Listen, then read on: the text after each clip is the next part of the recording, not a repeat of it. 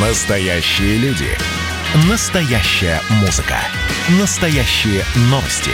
Радио «Комсомольская правда». Радио про настоящее. 97,2 FM. эм. Тест-драйв. Здравствуйте, с вами Кирилл Бревдо. Сегодня расскажу вам о Kia Sportage. Машина эта хоть и не новая, однако по-прежнему востребованная. Как ни крути, а пятое место по продажам среди кроссоверов в России – это очень неплохой результат для модели, которая уже без малого 6 лет. К слову, скоро будет представлен Sportage нового пятого поколения. По интернету уже вовсю бродят фоточки новинки. Впрочем, информационный повод для разговора о нынешней машине все же есть. Во-первых, Sportage в своем теперешнем виде будет продаваться еще примерно год. Во-вторых, он только что был переиздан в новой версии Black Edition. А в-третьих, испытать корейский кроссовер мне посчастливилось в таких условиях, где я вряд ли бы оказался при естественной череде событий, а именно на льду Байкала. Славное море, священный Байкал, славный корабль, бочка. Давайте сразу же обозначим, что из себя представляет Sportage Black Edition. Почти весь внешний декор здесь укутан в черный глянец. Это и решетка радиаторов купе с накладками на бамперах, и рейлинги на крыше, и молдинги на дверях, и колесные диски, к слову, умеренной размерности 17 дюймов. А еще здесь черненые шильдики и даже фирменные эмблемы. Это снаружи. Внутри изменений еще меньше. И там тоже все черное, от кожи до глянцевого декора. Разбавляют это царство тьмы вставки, похожие на алюминий, великолепная по информативности приборная панель да цветной экран мультимедийной системы. Если вы думаете, что зимняя езда по Байкалу выглядит легким развлечением с фривольными элементами скольжения, то это совершенно не так. Лед коварен, и далеко не везде он такой гладкий, как это рисует воображение. Скажем, внезапные трещины здесь совершенно нормальное дело. Так что коварство в байкальском льду, пожалуй, не меньше, чем красоты. К середине февраля ледовое покрытие становится достаточно крепким для автомобильного движения. И здесь даже прокладывают трассу, например, на остров Альхон, по которой мы прокатились организованной колонной. Кстати, движение здесь вполне оживленное. Не автобан, конечно, но машин хватает. В основном это разномастные внедорожники с преобладанием тойотовских круизеров и подготовленные уазовские буханки. Ледовая езда требует неукоснительного соблюдения ряда важных правил.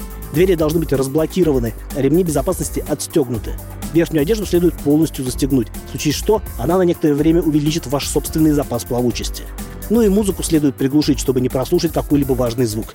Мы, разумеется, все условия в точности выполнили. А для того, чтобы Спартеч не верещал по поводу непристегнутых ремней, в замки мы засунули заглушки. Уверен, что это единственное нормальное применение таких аксессуаров, ведь при обычной езде они совсем не безопасны. А на Байкале шанс столкнуться с кем-то еще, куда меньше вероятности провалиться под лед. В городе для кроссовера самым серьезным препятствием обычно служит шлагбаум на въезде в торговый центр. На Байкале же тестовым спортеджем выпали испытания куда более суровые. На второй день поездки нашей группе предстояло пересечь озеро в самом широком его месте. И все бы ничего, если бы в ночь не выпал снег, придав всему мероприятию статус серьезного испытания. А а.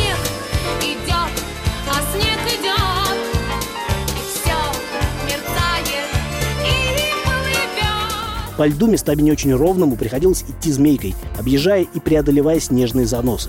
Это не первое мое знакомство с Kia Sportage, и я еще раз с удовлетворением отметил удачные настройки шасси.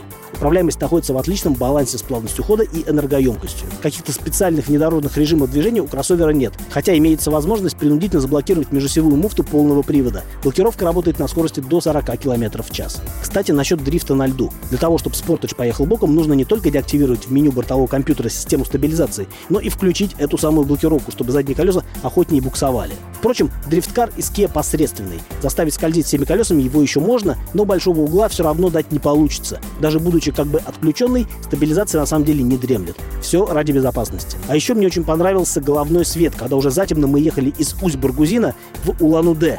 Яркие лучи светодиодов прекрасно освещают дорогу. А теперь о ценах. Черно-серийные Sportage стоят как минимум 2 миллиона 165 тысяч рублей, если говорить о машинах с двухлитровым бензиновым мотором мощностью 150 сил. Более мощный двигатель 2,4 литра 184 силы обойдется на 110 тысяч дороже.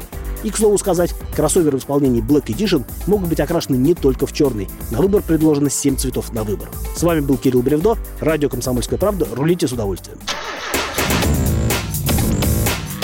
Тест-драйв.